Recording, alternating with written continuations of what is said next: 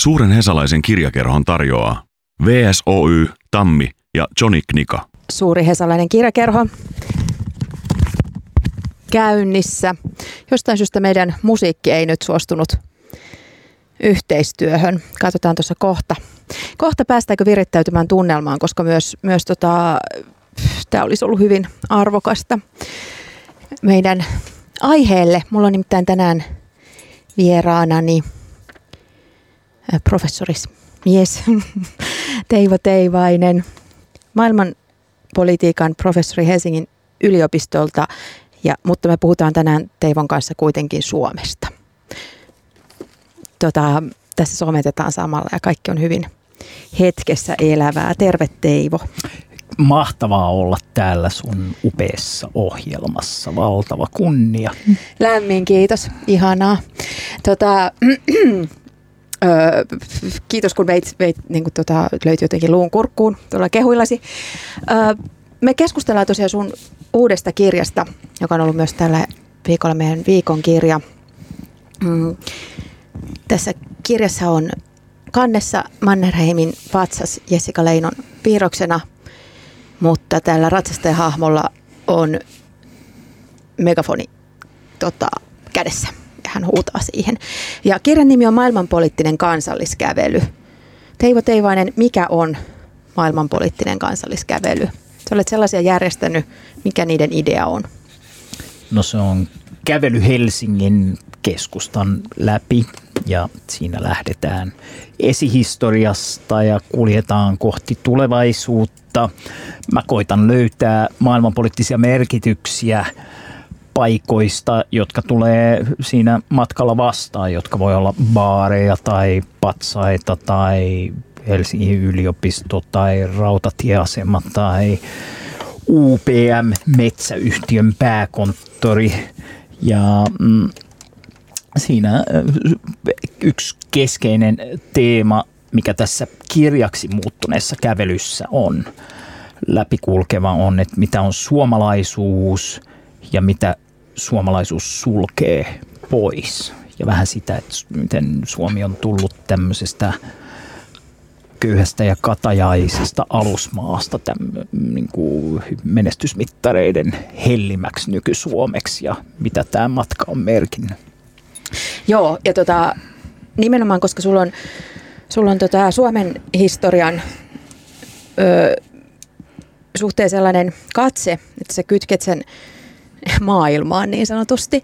Niin tämä oli ainakin mulle vanhana historian opiskelijana jopa hyvin niin kuin silmiä avaava teos, koska tota, se on jännä, kuinka, kuinka oma maa historia on aina jotenkin niin kuin tosi erityinen ja irrallaan. Ja jotenkin sellainen, että, että, tota, että, että niin kuin tosi harvoin että niin kuin mietitään sellaisia, että, niin kuin, että mitkä jotenkin maailman valtasuhteet ja tapahtumat ja muut on vaikuttanut Suomeen. Ö, ihan yksi hauska yksityiskohta, mikä mulle jäi tuosta mieleen, on tota, se, kuinka, kuinka tota, ö, niin kuin, kuinka monikulttuurinen Suomi ja varsinkin Helsinki on tavallaan olleet ennen sinun ja minun elinaikaa, ennen sotien jälkeistä aikaa, joka kuitenkin on sitten ehkä se normaali suuremmalle osalle täällä elävistä ihmisistä. Ja sitten nyt kun se on taas kansainvälistymässä, niin sitten se koetaan jotenkin uutena ja hämmentävänä ja ihmeellisenä.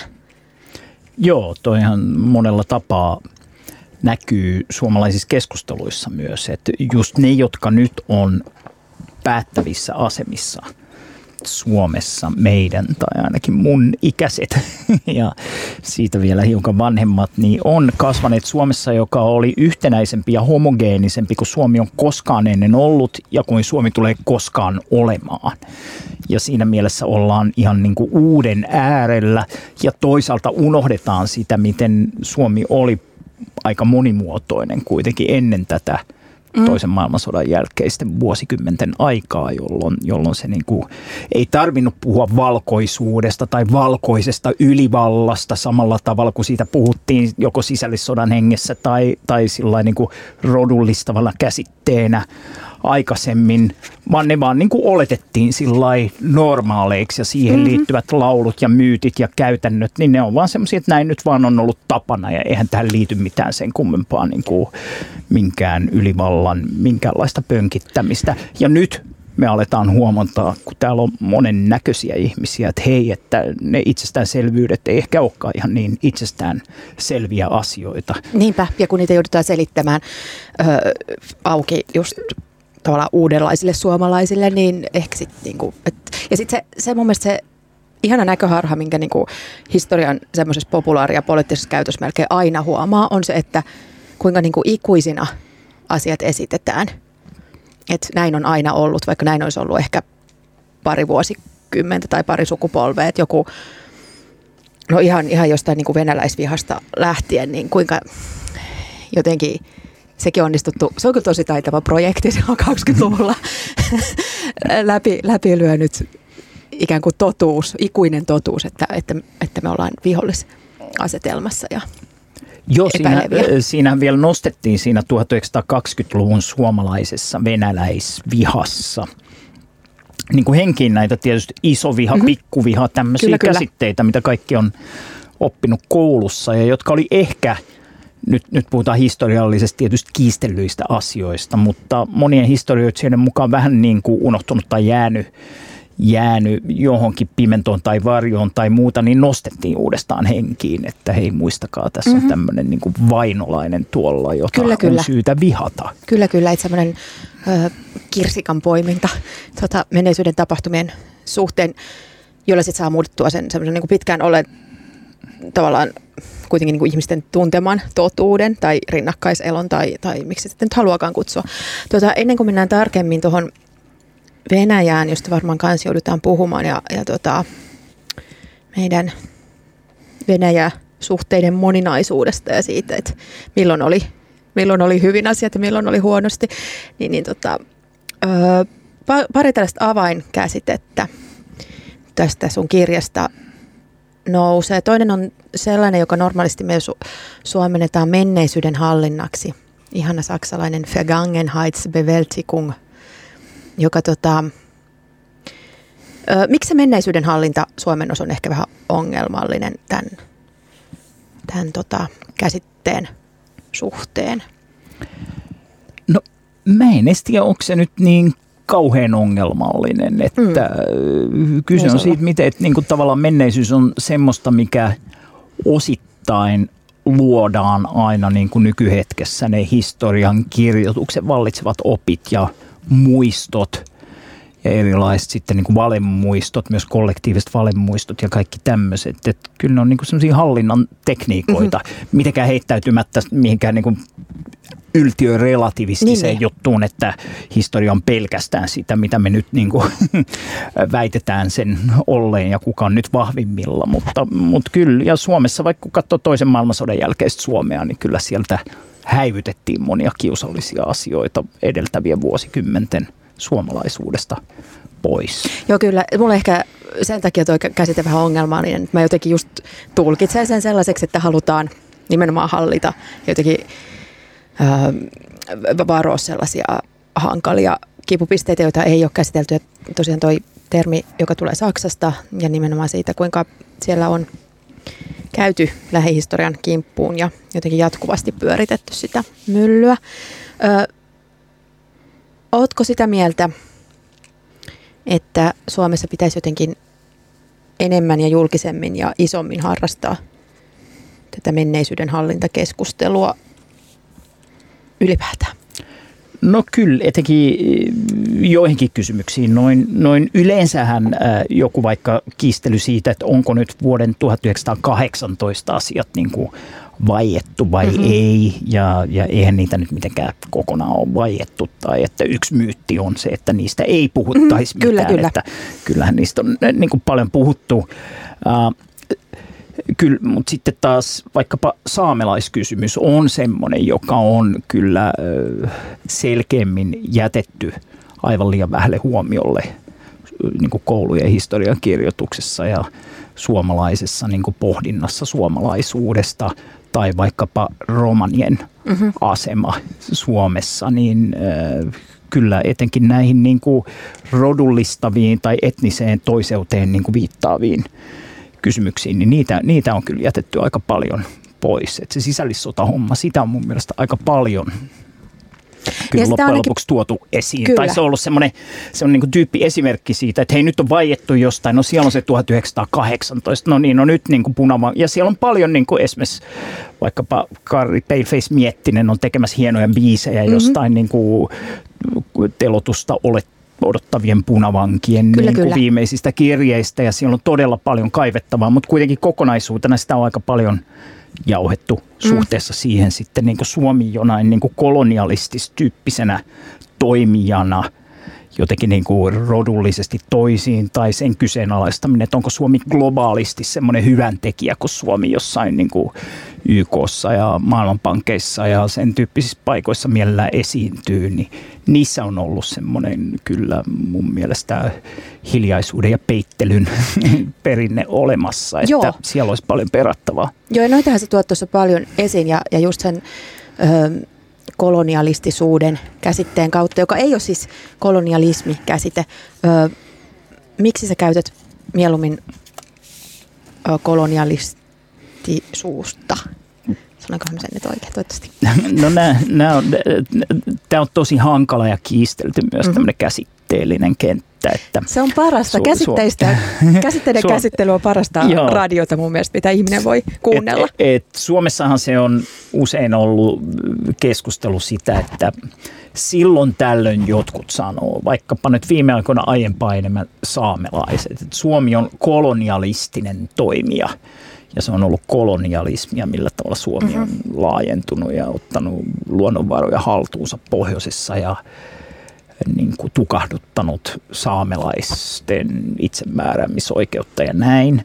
Ja sitten vastaus siihen, niin niin, mutta että siirtomaa, valta ja kolonialistisuus, se meinaa semmoista niin kuin muodollista suhdetta, kuten Englannilla oli Intiaan tai jonnekin Itä-Afrikan mestoihin. Joskus kauan sitten Suomessa ei ollut sitä ja Nimenomaan. siihen keskustelu. Ja vähän jopa ehkä sellaisen, ja, että, että, että, niin kuin, että aika moni kuitenkin tuntuu myös hellivää sellaista käsitystä, että Suomi ja suomalaiset oli sitten niin kuin, ö, tota, Ruotsin tai Venäjän niin, koska me ollaan oltu kolonialismin kohteita. kohteita ja alusmaita ja, ja näin. Ja tätä, tätä niin kuin, mä tuossa mun joo. kirjassa koitan käydä nimenomaan läpi se kokemus siitä, että me ollaan oltu kolonialismin tai koloniaalisuuden kohteena, mikä jossain määrin pitää paikkansa. Mm-hmm.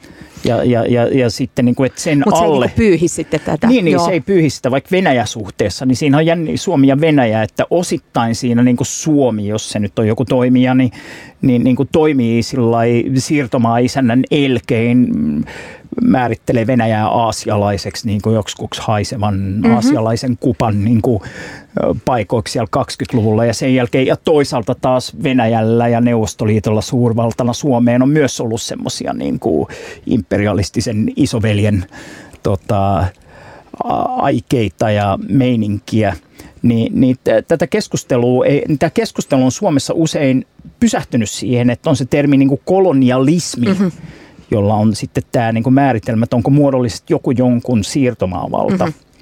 Ja sitten koloniaalisuus on ehkä semmoinen kapitalistisen maailmanjärjestelmän ulottuvuus, johon liittyy vaikka rodullistaminen, liittyy se, että määritellään jotkut toisen rotuseksi.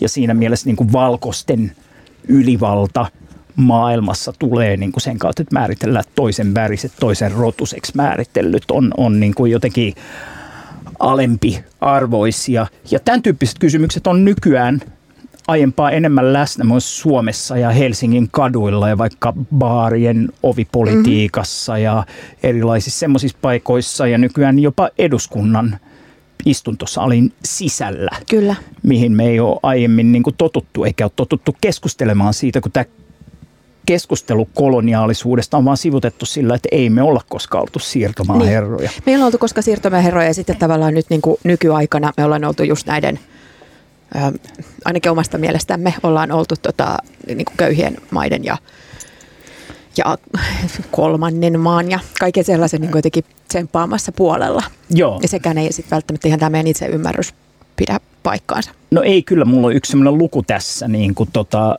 siitä, miten Suomi on toiminut vaikkapa Maailmanpankissa ja sen nimi on Suomi vauraiden säädyssä. Mm-hmm. Ja nimenomaan jos mietitään, että säätyyhteiskunta, sehän oli silloin ennen vanhaa, kun rikkailla oli enemmän valtaa kuin köyhillä, niin kuin äänioikeutta ja muuta. Sitten kun otetaan maailmanpoliittinen katse, niin hei, aika monessa maailmanpoliittisessa instituutiossa, niin kuin Maailmanpankissa, niin se on rahayksikkö ja ääni, Kyllä. jolla siellä jyllätään. Ja nyt kun Suomi on rikas maa väkilukuun suhteutettuna, niin ei siis sitä etuoikeudesta nyt sitten niin vaan hellitetäkään ja aina keksitään hyviä syitä sille, miksi meillä pitäisi olla enemmän valtaa kuin niillä etelän köyhillä. Köyhillä. Joo, ja jotenkin sellainen tässä siinäkin, kun siis tosiaan tämä kirja koostuu hyvin paljon myös käymistä haastatteluista ja keskusteluista, tai, tai niin kuin tuot niitä esiin siinä, siinä tota, että sä ihan oot kysynyt asiantuntijoilta ja ihmisiltä, jotka on, on työskentelee vaikka näissä paikoissa, missä, missä kävelyllä käydään, niin jotenkin se vähän jännä ajatus siitä, että sitten kun se kehitysmaa kehittyy niin kuin riittävän rikkaaksi, niin sitten niille taas antaa, että ne sitten hyväksytään siihen rälssiin. Että nehän on tos, tosi paljon kyllä muistuttaa säätyvaltiopäiviä, noi niin kuin globaalit elimet tämmöisessä, että et, siellä niin kuin, ja sitten ehkä niin kuin me jotenkin hyvinvointivaltiot ollaan siellä vähän niin kuin toisten puolesta päättämässä, ettei ne nyt vaan itse, osaakohan ne edes. Kyllä, ja siinähän on ihan aitoja dilemmoja, niin kuin, niin, siis semmoisia vaikka, että naisten oikeudet mm. ja homojen oikeudet, niin kuin tärkeitä asioita. Mm. Ja sitten Suomen edustajat jossain kansainvälisissä instituutioissa saattaa sanoa, että no jos me halutaan olla naisten oikeuksia ja homojen oikeuksien puolesta, niin silloinhan meillä pitää olla mahdollisimman paljon valtaa, koska mehän ajetaan niitä asioita, että jos jollekin niin kuin afrikkalaisille ja aasialaisille annettaisiin lisää mm. valtaa, niin eihän ne halua niin, ajaa. Niin Niinpä. naisten ja homojen oikeuksia. Mm. Ja, ja sitten tulee semmoinen jännä, niin kuin, että äh, valkoiset pelastamassa niin kuin etelän tummaihoisia naisia tummaihoisilta miehiltä. Semmoinen hauska Joo. paternalistinen kuvio siihen, josta Suomessa ei ole totuttu keskustelemaan juuri lainkaan. Niin meillä varmaan just sen takia, koska meidän koloniaalisuus on niin ö, näkymätöntä, tai koska me ollaan voitu itse olla myös siinä jotenkin just niin kuin uhriroolissa, niin niin, niin varmaan vähemmän kuin sellaisissa maissa, mitkä joutuneet tekemään tätä tota, Gangenheitsbeveltikungia myös siihenkin suuntaan, ole niin kuin käyneet sitä. Et, en mä sitä sano, että, niin kuin, että välttämättä ö, a, niin kuin itse asia olisi, olisi jotenkin paremmalla tolalla, mutta ainakin sitä keskustelua käydään. Tota, en mä tiedä, mutta joo, No on se, onhan se niin. Suomessa, jos miettii vaikka suhtautumista niin kuin fasismin ja kansallissosialismin mm. mm. perintöön ja sen symboleihin mm. ja kaikkeen tämmöiseen. Niin kuin Suomessa ei kuitenkaan ole ollut semmoista maailman vallotus tai maailman vallaksi tulemisen kyllä, kyllä. aietta niin kuin Saksassa, mm. niin Saksassa ei ollut sitä puolustusta. Hei, mehän vaan tämmöinen köyhä ja katajainen, niin, että eihän nimenomaan. me niin kuin mitään, niin siellä se on otettu vakavammin. Että hei, me ollaan oltu uhka mm.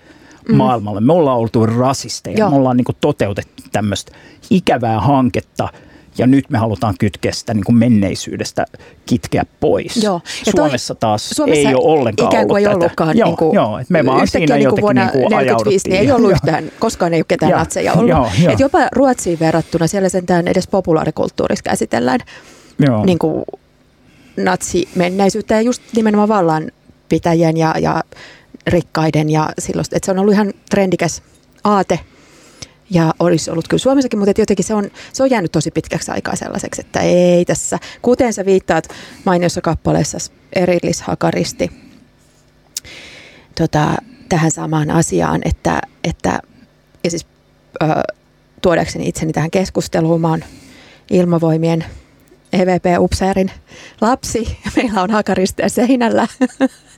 ja, ja jotenkin Tämä, just se selitys tästä, mulla oli muuten se sama vale muisti, muistin, että se, Et niin se, olisi se eri, joo, Häkellyttävä. Se on tosi häkellyttävä. Joku on se joskus selittänyt, olen sen omin silmin nähnyt, että ei se ole. Niin. Mutta tota, siis, siis ilmavoimien tunnus, joka tulee tältä Baronilta mahdollisesti, von Rosen joo, nimiset henkilöt, joka lahjoitti Kreivi. Kreivi, joo. Rosen, joo. joo. Hän lahjoitti siis ensimmäisen tota, lentsikan Suomen ilmavoimille ja, ja sitten hänestä tuli tällainen ö, ilmavoimien suojelupyhimys.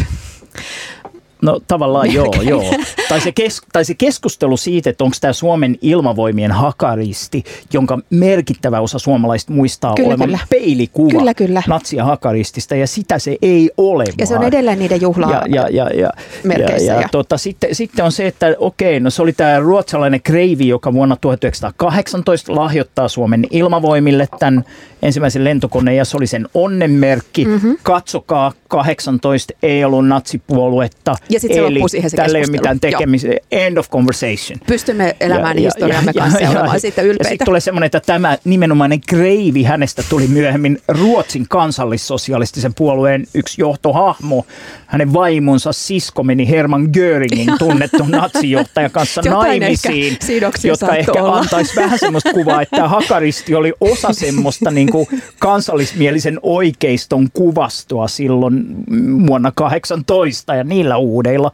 Kaikista mm. niistä ei tullut natseja, mutta Mut tästä kreivistä, jolta Suomen kyllä. ilmavoimat sai tämän merkin tuli. Niinpä. Onko tämä sitten relevanttia vai ei? Niin kuin tämän historian pohtiminen on yksi kysymys. Mm. Tässähän mä kysyn ilmavoimilta, että onko, mikä tämän hyöty on. Nykypäivänä, niin just, että onko Nykypäivänä, niin. että, että mua itse asiassa ei niinkään kiinnosta kiistellä siitä, että joo joo, että Intiassa monta mm, tuhatta mm. vuotta sitten ja viikingit ja kaikkea tämmöistä, vaan että... Äh, infosodan aikana, mitä venäläiset tekee, se yleensä Suomessa ajatellaan, miksi meidän pitäisi nyt välittää, jos mm. venäläiset suuttuu hakaristista, että nehän on niin kuin meidän vastustajia näin. Niin. No, entä mitä ajattelette sitten, että saksalaiset, hollantilaiset tai ranskalaiset on mieltä siitä, että käytetään tätä mm. hakaristia ilmavoimien virallisena tunnuksena? Siihen sisältyy ilmeisiä riskejä, jotka ei välttämättä ole kauhean isoja. Mm. Mutta jos te ilmavoimat olette, niin osatte tämän puolustustehtävän, joka teillä on, niin te olette varmaan miettineet, että siitä on jotain sellaisia hyötyjä, jotka painaa enemmän kuin nämä riskit. Että mitähän ne hakaristin käyttämisen hyödyt maanpuolustuksellisesti on tänä päivänä. Ja tätä mä oon koittanut kysyä ja mä en ole ikinä saanut tähän vastausta. Ehkä mä uskon, tai että, että tota, suomalainen upseeristo laajalti kuuntelee suurta hesalaista kirjakerhoa, koska miksi eivät kuuntelisi, niin, niin ehkä tämä vihdoin pakottaa julkiseksi tämän keskustelun. Koska tota, niin, siis kun tässäkin on just, tämä on mun mielestä myös hyvä esimerkki sun tyylistä, että lähinnä aidosti perään kuulutat keskustelua. Että sitä, että, että jotenkin, että, ja just ettei jäädä jotenkin jankkaamaan sitä, että onko toi nyt ja mihin suuntaan osoittaa mikäkin. Joo. Mutta et voisiko näistä asioista puhua? Joo. Niin mähän siis koitan mun, äh, siis lähtökohta tälle kävelylle ja tälle kirjalle on semmoinen meksikolaisten zapatistien slogani, että kävelemme kysellen mm-hmm. ja mhm. nimenomaan haluan esittää kysymyksiä. Jostain syystä mä usein kohtaan sen äh, tilanteen, että ihmiset ajattelee, että mä koko ajan niin kuin esitän kauhean äh, kärkeviä mm mielipiteitä asioista ja omasta mielestäni mä esitän kysymyksiä asioista ja sitten ne kuitenkin jotenkin kääntyy. Että jos mä kysyn, että onko hakaristista hyötyä Suomen maanpuolustukselle. Niin, se... niin sitten tulee, aha, no siellä se pasifisti, hippi, punikki jotain koittaa niin kuin viedä meidän niin kuin Lottasvär niin kuin perintöposliineista ne niin kuin hakaristitunnukset. ja come on, en todellakaan niin kuin ole sanonut mitään siihen viittaavaakaan, mm. mutta mut tämmöinen niin kuin reaktio tulee kyllä, helposti, kyllä. kun esittää kääntyä. kysymyksiä, joihin ei ole ehkä totuttu tai, tai jostain mm. muusta syystä. Joo, ja, ja tota, tietysti tätä koko ajan just kirjan lukiessa peilaa, peilaa niin kuin meidän somekeskusteluun ja, ja siihen, että miten tietyt piirit tuntuvat omineen niin kuin aina, kaikki nämä symbolit, ja just siihen jotenkin siihen niin kuin ikuisena esittämiseen, että näin on Suomessa toimittu aina. Ja sitten kun asia vähän penkoo, niin nähdään, että milloin vaikka joku perinne on aloitettu, ja niin kuin kaikki ei ole kauhean ikuisia ja sellaisia, niin kuin, eh, niin kuin, että jotenkin me vaan, meidän olisi niin kuin pakko toimia just näin. Mutta se on se, vaan se niin kuin valtavirtapuhe on sitä. Joo, joo. Me mennään pienelle tauolle. Sitten me toivottavasti kuullaan kohottava lippulaulu. Katsotaan, tota, kuulemmeko sen kuoroversiona, kuulemmeko sen jonkunlaisena erilaisena versiona. Mutta pikku breikki. Sitten me jatketaan Teivo Teivaisen kanssa. Suuren hesalaisen kirjakerhon kirjahyllyt täyttää Otava, Like, Siltala ja Teos. You are among friends. Radio Helsinki. Suuren hesalaisen kirjakerhon kirjahyllyt täyttää VSOY, Tammi ja Johnny Knika. Olen Erkki Tuomioja ja kuuntelette nyt suurta hesalaista kirjakerhoa. Näin teette suuren hesalaisen kirjakerhon studiossa Taru Torikka ja maailmanpolitiikan professori Teivo Teivainen. Me keskustellaan Teivon kirjasta Maailmanpoliittinen kansalliskävely. Ollaan päästy vähän alkuun. Piti tuossa jo äsken sanoa, että tässä on tosiaan tässä on tota näitä Helsingin suuria nähtävyyksiä paljon. Ne, kaikki, ne kytkeytyy moni tosi kiinnostavalla tavalla meidän historiaa, mutta sitten täällä toisaalta käydään myös ö, niin sanotussa natsisedulassa, eli tota, tota, tota, Jouko Lanamäen pitämispaareissa ja käydään sitä keskustelua, jota meidänkin radiokanavalla on käyty, että saako niissä käydä ja voiko niissä käydä ja mikä on tota, ö, rasismin aste niissä Ai jaa, mihin, t- mihin täällä on päädytty, saako mä, käydä? Tota, mä luulen, että se keskustelu ei koskaan oikein niin kuin saavut. Se, ehkä mä luulen, että konsensus on tällä hetkellä, että periaatteessa ei, mutta jos nyt sitten vahingossa kännis päätyy laulaan karaokea. Mutta sehän vielä äh, Lanamäestä, että sehän on ollut 25 vuotta hiljaa. Niin on. Se ei Sä ole saatte sen haastattelun osa, osa, häneltä. osa, osa sitä keskustelua, jota me vaikka yliopistolla käydään. Mm. mennäänkö jatkoille, kun sen baarit on siinä niin kuin yl- yliopiston keskustakampuksen mm. ympärillä. Mm. Monet niistä, niin, niin tota, sitten aina epätieto, että mitä mieltä se nyt sitten tänään Niinpä. on. Ja se on, hiljeni mun kirjassa tässä. selviää syy myös siihen. Se sanoo itse, että että tota noin, niin anarkisteilta tuli uhkailuja silloin 25 vuotta sitten ja se päätti sen jälkeen olla hiljaa. Ja ainoa haastattelu, jota se on näistä asioista sen jälkeen antanut, on tämä, mikä on mun kirjassa. Se ei ole sen jälkeenkään. Hesari pyysi siltä haastattelua heti, kun mun kirja oli tullut ulos. Ja se ei ole suostunut antaa haastattelua sen jälkeen. Että täällä Aivan. on sen niin kuin nykynäkemyksiä. Nykynäkemys löytyy täältä, ei spoilata sitä. Kannattaa hankkia kirja ja lukea se itse, koska siinä on mun mielestä myös ihan senkin takia, että siinä on tota, ö, monitulkintaisuutta ehkä. Kyllä joo. Ja, joo, ehkä, ja ehkä, toi on, ehkä toi on sellainen niin kuin klassinen oman tunnon kysymys, että miten pitää. Mutta se on, sehän on niin kuin just toki hupaisaa, että, että just hänen niin kuin ravintolansa hallinnoi kruunuhakaa, eli yliopistolaisten ja jotenkin semmoisen vanhan sivistyneistön laidunmaita. Joo, ja sehän on esimerkki siitä, että tämä mun kirja, joka tavallaan on Suomesta, Suomen historiasta, ja sitten se muotona on tämmöinen kävely kaupungin läpi, niin, niin esimerkiksi nämä, niin kuin, että ahaa, tässä tulee tämmöinen baari vastaan, mm-hmm. niin sen kautta päästään pohtimaan sitä, miten osalle suomalaista ää, kommunismia vihaavaa oikeistoa ja Venäjä vihamielistä oikeistoa silloin 1990-luvun alkuun tullessa, kun Neuvostoliitto katosi, niin tuli vähän niin kuin uusi tilanne ja mm. samaan aikaan maahanmuutto alkaa nousta. Ja ne luo tämä uuden vihollisen omalle värisodalleen. Kyllä, että, kyllä.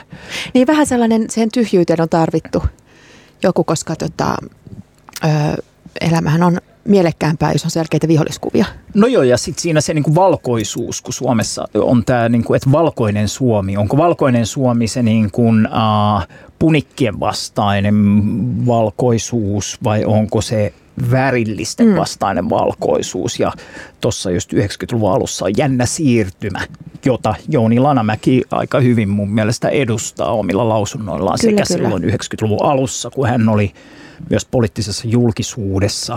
Ja nyt kun hän on suuren baari-imperiumin omistajana ollut näistä asioista hiljaa ja mm. lopulta sitten puhuu jotain näistä asioista, niin se on, se on kiinnostava siirtymä. että Mitä on valkoinen Suomi? Niinpä. Ja Tota, ja ehkä voi ajatella, että Lanamäki just edustaa niin kuin sit sukusa ja, ja muuten kautta sellaista ehkä IKL-läistä valkoisuutta ja sitä sellaista vanhaa äärioikeistolaisuutta, joka tota, liittyy aiheeseen, josta mä halusin sulta vähän kysyä. Eli tota, äsken kuultiin Jätkät jätkien lippulaulu, mutta se ei ole se lippulaulu, jota sä, sä pohdit tässä. Eli lippulaulu on se, jota käsittääkseni partiolaiset edelleen ja, ja tota, varmaan koululaiset joissain juhlissa ja ö, vanhemmat ihmiset tällaisissa erilaisissa kansallishenkisissä hengennostatusjuhlissa. Enkä tarkoita tällä nyt mitään niin kuin epämääräisiä kokoontumisia, vaan ihan normaaleja maakuntapäiviä ja, ja tota, juhlia niin laulavat, eli siniristilippumme. Kyllä, mä oon kuullut esimerkiksi pahamaineisen punavihreän suvaitsevaiston no ydinalueella Kallion alakoulussa, niin kyllä, kyllä, kyllä siellä lapsilla on sitä lauletettu kyllä, ihan kyllä. viime vuosina. Ja tota, sä problematisoit aika paljon siniristi-lippu runoa, sen, ö, sitä tunnetuinta muotoa varsinkin. Miksi, ö, koska kaikilla Euroopan kansoillahan on joku taistelulaulu ja hurma henkinen ja hurme lentää ja veri roiskua näissä. Miksi, miksi tota, toi lippulaulun tapa vuodettaa verta on jotenkin poikkeuksellinen ja ehkä vähän hankala juttu? No yksi, millä se poikkeaa näistä eurooppalaisista marseljeesista ja vastaavista on, että kun niissä vuodatetaan vihollisen verta, niin tässä lippulaulussa valmistaudutaan vuodattamaan omaa verta. Uhrautumaan. Ja, uhrautumaan ja se on kiinnostava ulottuvuus. Historioitsija Tuomas Tepora on esimerkiksi tätä tuonut esille omissa tutkimuksissaan.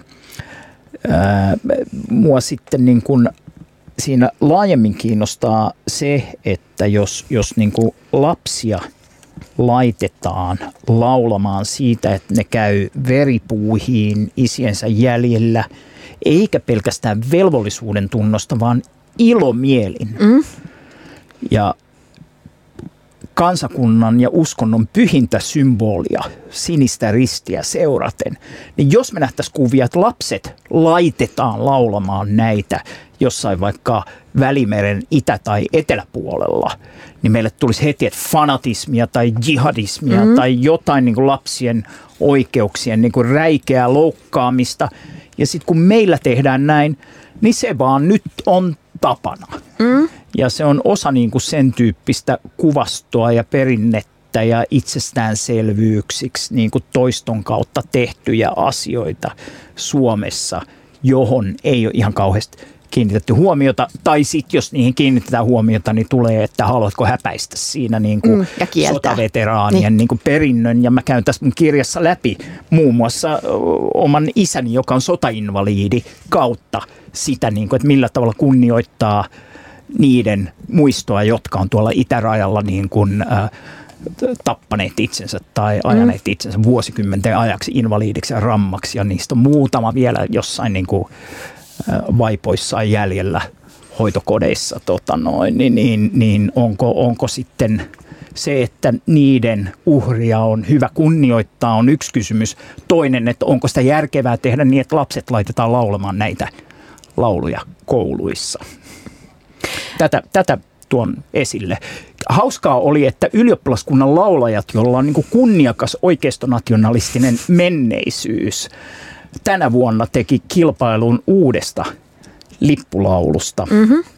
Ja, ja, ja, ja todellakin, niin kuin nyt puhutaan sillä katuuskottavasta isänmaallisesta instituutiosta, joka on niin kuin ollut mukana äh, monenlaisessa niin kuin, äh, hyvin kansallismielisessä touhussa, niin siellä oli havaittu, että nyt olisi ehkä hyvä tuoda semmoinen rinnakkaislaulu, ja niillä mm. oli kilpailu tosiaan tota noin, niin tämmöisestä positiivishenkisestä laulusta, niin kuin Pasi Hyökki, tämän kuorojohtaja, sanoi. Ja, ja mä seurasin sitä keskustelua aika paljon uh, siitä, että miten me, uh, se niin kuin kuvasti semmoista yleisempää piirrettä Suomen suomalaisessa kansallismielisyydessä. Että jos ajatellaan, että eikö se ole hienoa, että on tapoja kunnioittaa Suomen lippua, oletetaan, että näin useimmat kansallismieliset ajattelee, niin joku tuo, niin kuin, että nyt olisi enemmän tapoja kunnioittaa sitä lippua, että joku halu, haluaa laulaa siitä, että miten hienoa on vuodattaa omaa vertaan mm. niin kuin isien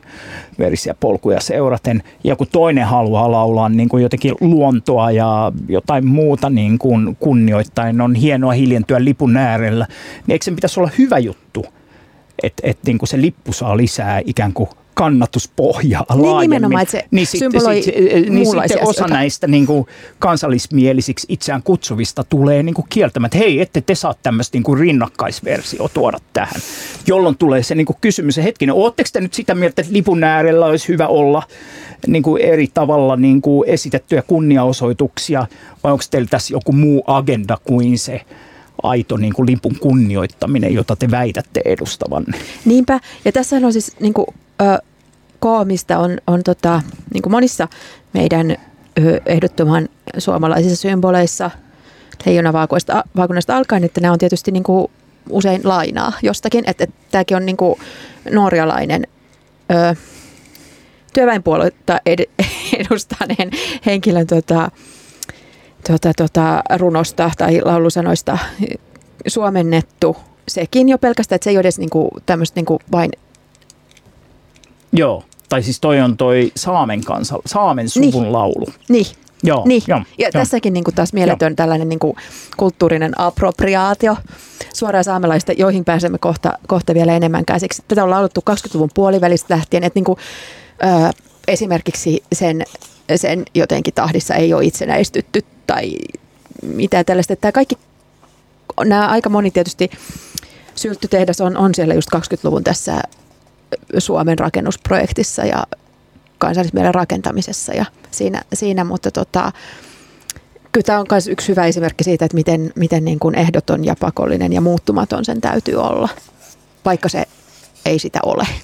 Joo, joo. No näinhän sitä ennen vanhaa ajateltiin vaikka, että itsestään selvää on, että naisilla ei ole äänioikeutta mm. ja tietenkään se ei tule koskaan muuttumaan ja näin. Ja, ja, ja sitten se vaan niin kuin yhtäkkiä muuttui. Ja, tai, ja, ja nyt se tuntuu niin kuin hassulta ajatella, että naisilla ei ollut äänioikeutta. Niin saman tapaan monet näistä kansallisista symboleista on, on semmoisia, että no totta kai Suomen ilmavoimien lipussa on hakaristi niin. tai niin kuin, Ainahan totta kai ollut. lapset laitetaan laulamaan tämmöistä laulua Niin, niin, niin. niin kuin noin. No mm, joo, niin se voi näyttää siltä, että koskaan ei tule muuttumaan. Mm. Joo. Toisaalta, ö, mitä sä sanot sellaiseen, jos niinku, ö, joku, joku, tai varmaan monikin sanoo sulle, että miten sä nyt tollaiset keuhkoot, että, että, että, tota, että kyllähän noi voi ottaa sellainen niinku etäisesti tai just tällaisena tota, niinku läppänä tai, tai tota, että kyllä historiallisia asioita, niissä on paljon kyseenalaista ja kenenkään historia ei ole puhtoinen ja muuta. Et mit, miten sä kommentoit siihen, että jos ihmiset sanoo, että kyllä nykysuomalainen ymmärtää, että ei se sitä tarkoita, että pitää vuodettaa verta? Joo, toi tulee joskus vastaan näissä, näissä jutuissa. No ehkä yksi, että siinä menee sekaisin joskus se, että ollaanko tässä nyt kieltämässä, että lapset ei saisi ikinä nähdä niin kuin, uskonnollisia virsiä tai lippulaulun kaltaisia lauluja niin kuin missään, että niitä ei niin kuin vaikkapa laulettaisi tai opetettaisi jossain niin kuin semmoisessa kontekstissa, että nämä on nyt niin kuin osa historiaa, versus se, että ne tehdään arkipäiväiseksi osaksi niin kuin, äh, jokapäiväistä tai joka viikkoista tai joka vuotista seremoniaa, joka ei ole ikään kuin historian opetusta, vaan on niin kuin semmoista läsnä olevaa arkipäiväistettyä, niin, niin kyllä mun mielestä siinä, että niin kuin, jos oletetaan nyt vaikka, että lippulaulun laulattaminen jollain tavalla äh, loukkaa jotain niin kuin lasten oikeuksia, niin kuin, että niitä ei aivopestä veriseen ideologiaan,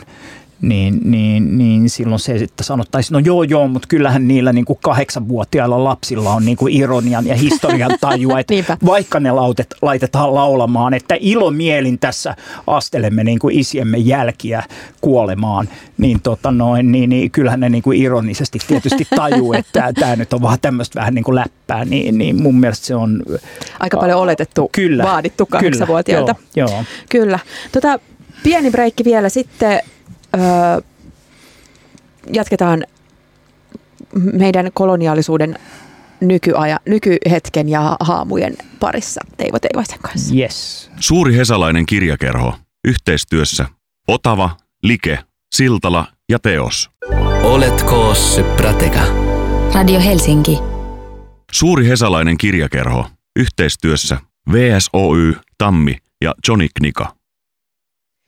Suuri hesalainen kirjakerho tosiaan kannattaa aina tässä osuvasti äh, suomenruotsalaisen sivistyneistön edustaja pääsi puhumaan saamelaisen ailuvalle mm. päälle. Tota, me ollaan täällä Teivo Teivaisen kanssa pidetty ö, maailmanpoliittista, mutta myös erittäin kansallista iltaa.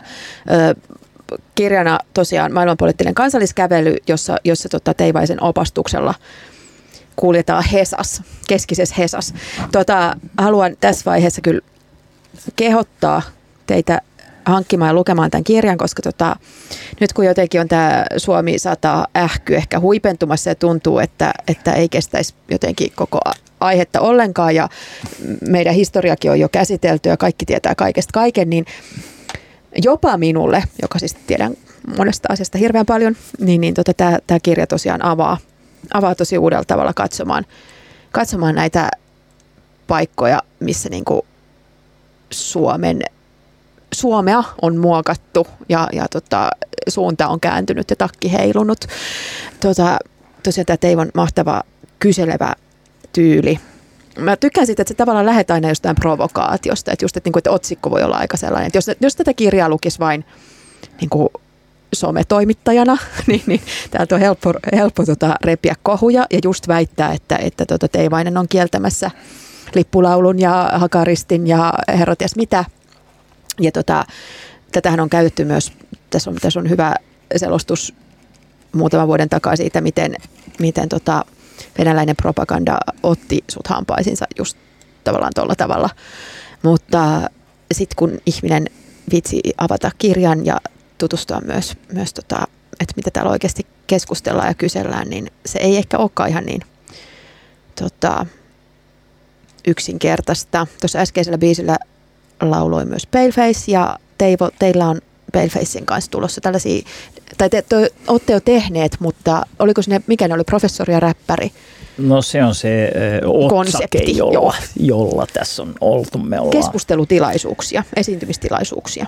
Joo, meillä on tuossa Nide-kirjakaupassa 23. päivä tätä kuuta seuraava semmoinen setti, missä Palefacein kuudes maamme kirja ja tämä mun maailmanpoliittinen kansalliskävelykirja, niin niin kuin niiden pohjalta käydään dialogia. Mm-hmm. Dialogi kannattaa aina. Nyt käydään tässä lopussa pieni, pieni tällainen yleinen dialogi tuosta saamelaisuudesta, saamelaisten asemasta, saamen ö, olemuksesta Suomessa nykyään. Kuten sä sanoit jo aikaisemmin, niin me ollaan tahdottu ohittaa, ohittaa se kysymys, että miksi kohtelemme saamea niin huonosti, saamelaisia niin huonosti. Nyt tämä on jatkuvasti jotenkin tuntuu toi saamelaiset sanovat takaisin niin sanotusti otsikoissa ja muualla.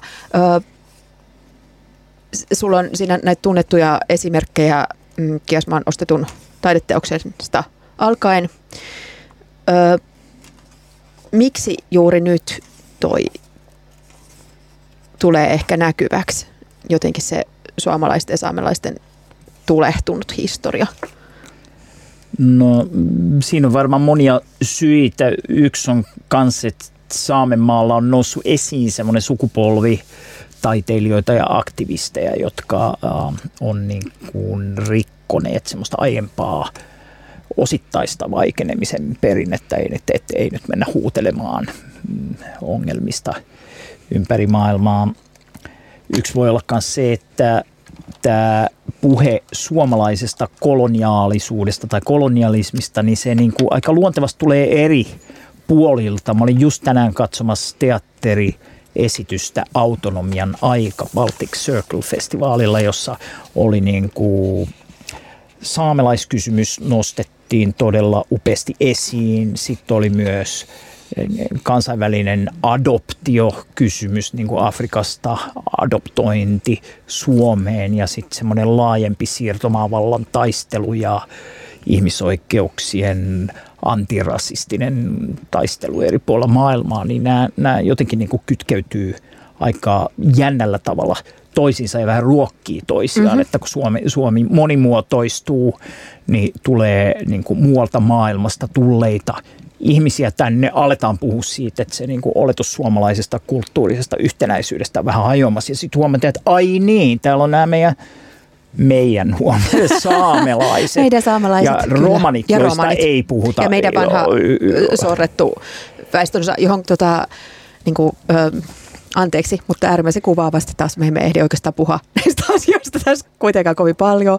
Öö, ja, ja jotenkin sellainen, mikä tässä mun mielestä tuli kai aika jännästi, vähän semmoinen, niin kuin, että jos, et, et, niin kuin, että just vaikka sitä niin kuin omaa ei-rasistisuuttaan voi esitellä sillä, että, että, tota, että kun tässä haastattelet myös poliiseja ja muita, että, että, niin kuin, että keskustelu ulkomaalaisen näköisten profiloinnista ja muusta, mutta sitten mä luulen, että esimerkiksi romaneilla on, on niin kuin valtavasti kokemuksia siitä, että kuinka heitä profiloidaan ja, ja siitä ei niin kuin läheskään niin paljon puhuta. Joo, musta oli äh, jotenkin jännää, että kun mä tässä kirjassa keskustelen Marian Abdulkarimin kanssa, jonka Hän oma, tuo asian esiin kyllä. Oma tausta on Somaliassa ja, ja tota noin, niin suomalainen musta naismuslimi ja, ja, ja silloin voisi ajatella, että nyt on kaikki mahdolliset mm. niin kuin intersektionaalisesti, jos nyt tätä termiä haluaa käyttää, niin, niin kuin erilaiset alistamisen muodot niin kuin läsnä hänellä, niin hän tuo esiin, että hei, että te valkoiset suomalaiset,